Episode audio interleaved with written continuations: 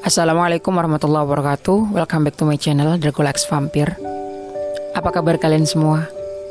Semoga dalam keadaan sehat walafiat Baik-baik saja tetap dalam lindungan Allah.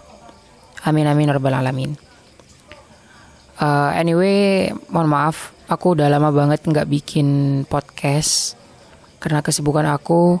Dan ini sebenarnya adalah YouTubeku yang keberapa ya satu dua tiga. Jadi aku masih ada YouTube real dan yang ini memang aku khususkan buat save the moment gitulah ya. Dan podcast Dragula X Vampir ini memang aku khususkan buat kalian para sahabatku di dunia pelangi. Podcast ini memang aku udah dikasihkan buat kalian buat kalian yang barangkali mungkin punya cerita yang sama denganku. Uh, ini adalah channel yang bisa mewakili perasaan kalian. Mudah-mudahan seperti itu. Uh, tujuan aku bikin channel ini, aku bukan berarti pengen ngumbar apa ya, bukan mancing-mancing nafsu, mancing syahwat atau apa, bukan. Tapi tujuanku aku emang apa ya, aku pengen curhat aja dan pengen kamu curhat sama aku gitu. Jadi buat kalian yang mau curhat-curhat, kalian boleh tulis di kolom komentar atau bisa kirim di email aku. Dan insya Allah aku berharap banget podcast ini inspiratif, bisa menginspirasi kamu. Buat kamu yang berada di dunia pelangi, kamu bisa bangkit.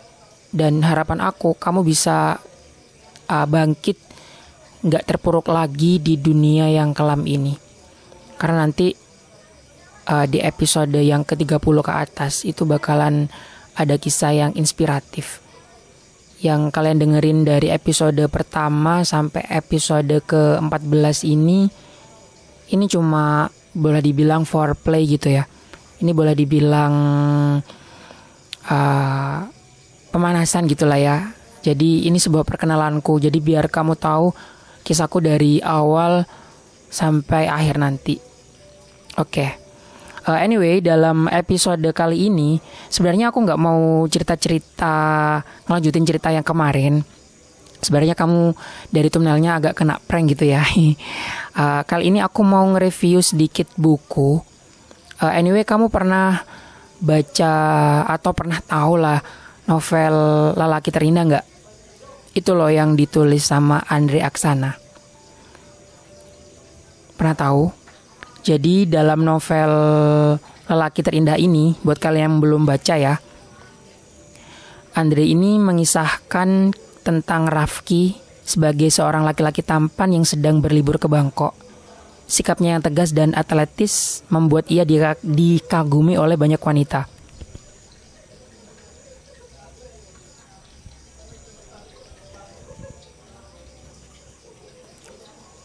Terus apa ya? Oke, saya lanjutkan. Sikapnya yang tegas dan atletis membuat dia dikagumi oleh banyak wanita. Rafki sudah memiliki seorang kekasih di Jakarta, namanya Rea. Wanita cantik yang memiliki pengetahuan yang luas yang dapat menjadi teman berdebat Rafki. Namun, novel ini bukan menceritakan kisah cinta Rafki dengan Rea. Jelas, melainkan kisah can ah, melainkan kisah cinta Rafki dengan Valen. Valen tentunya laki-laki. Mereka berdua bertemu pertama kali saat penerbangan ke Bangkok. Mereka bertemu di pesawat. Valen merupakan sosok lelaki yang tampan, lembut dan baik hati. Tinggal di hotel yang sama, menghabiskan waktu bersama, membuat mereka terjebak ke dalam sebuah perasaan yang terlarang. Rafki dan Valen bukanlah laki-laki abnormal yang suka kepada sejenisnya. Mereka adalah laki-laki normal sebelumnya. Mereka selalu menepis perasaan terlarang itu. Namun semakin memikirkannya, semakin mereka tak bisa berpisah satu sama lain. Bahkan Rafki pernah meninggalkan Valen untuk bercinta dengan seorang pelacur yang ada di Thailand untuk membuktikan bahwa ia merupakan laki-laki normal. Namun, apa yang dilakukan apa yang dilakukan Rafki sia-sia? Sorry ya, aku biasanya kalau ngomong agak belepotan gini. Soalnya aku orangnya suka terburu-buru gitu. Oke, lanjut. Bayang-bayang Valen selalu menghantuinya. Hal ini membuat Rafki menyerah dan kembali kepada Valen. Sebenarnya Valen juga memiliki seorang kekasih. Valen bahkan uh, sebentar lagi menikah. Wanita itu adalah Kinan. Saat mereka pulang ke Indonesia, mereka tetap melanjutkan hubungan yang tak wajar tersebut. Keramahan hati Bu Valen yang sering menyuruh Rafki untuk menginap di rumahnya membuat mereka lebih leluasa untuk melanjutkan hubungan mereka bahkan semakin erat. Mereka sadar bahwa cinta mereka merupakan cinta yang salah. Kenyataan akan tetap terungkap. Rea yang menyadari perubahan dari Rafki menjadi curiga apakah ada wanita lain. Terpaksa, Rafki harus jujur kepada Rea dan juga ibunya perihal hubungannya dengan Valen. Begitupun Valen yang berterus terang kepada Kinan dan membatalkan pernikahan mereka.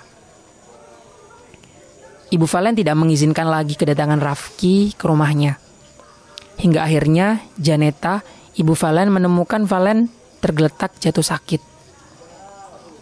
Diabetes yang membuatnya menjadi laki-laki ringkih dan tak berdaya. Melihat Rafki datang menemui Valen, Janeta tak tinggal diam.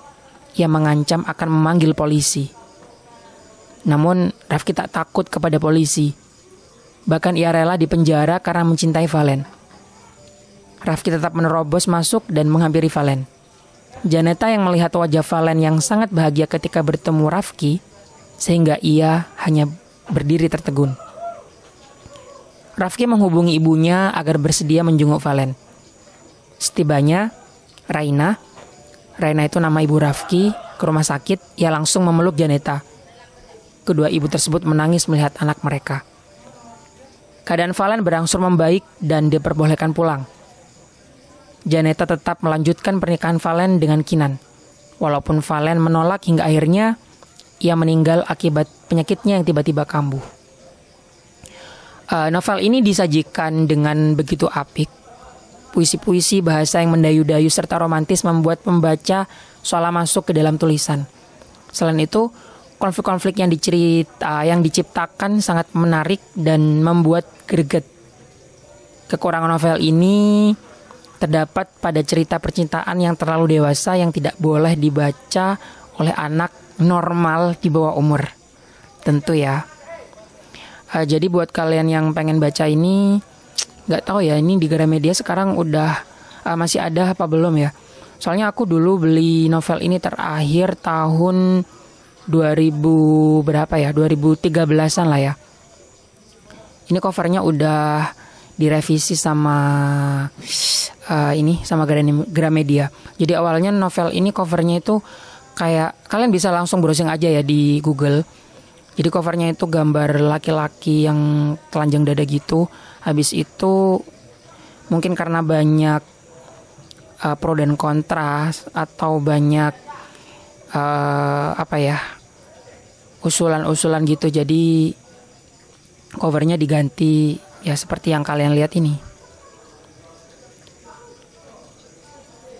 Oke, itu aja. Jadi kali ini aku nggak cerita-cerita dulu. Ah, mohon maaf ya kalau mungkin agak berisik ya. Sekarang ini agak berisik di sekitar.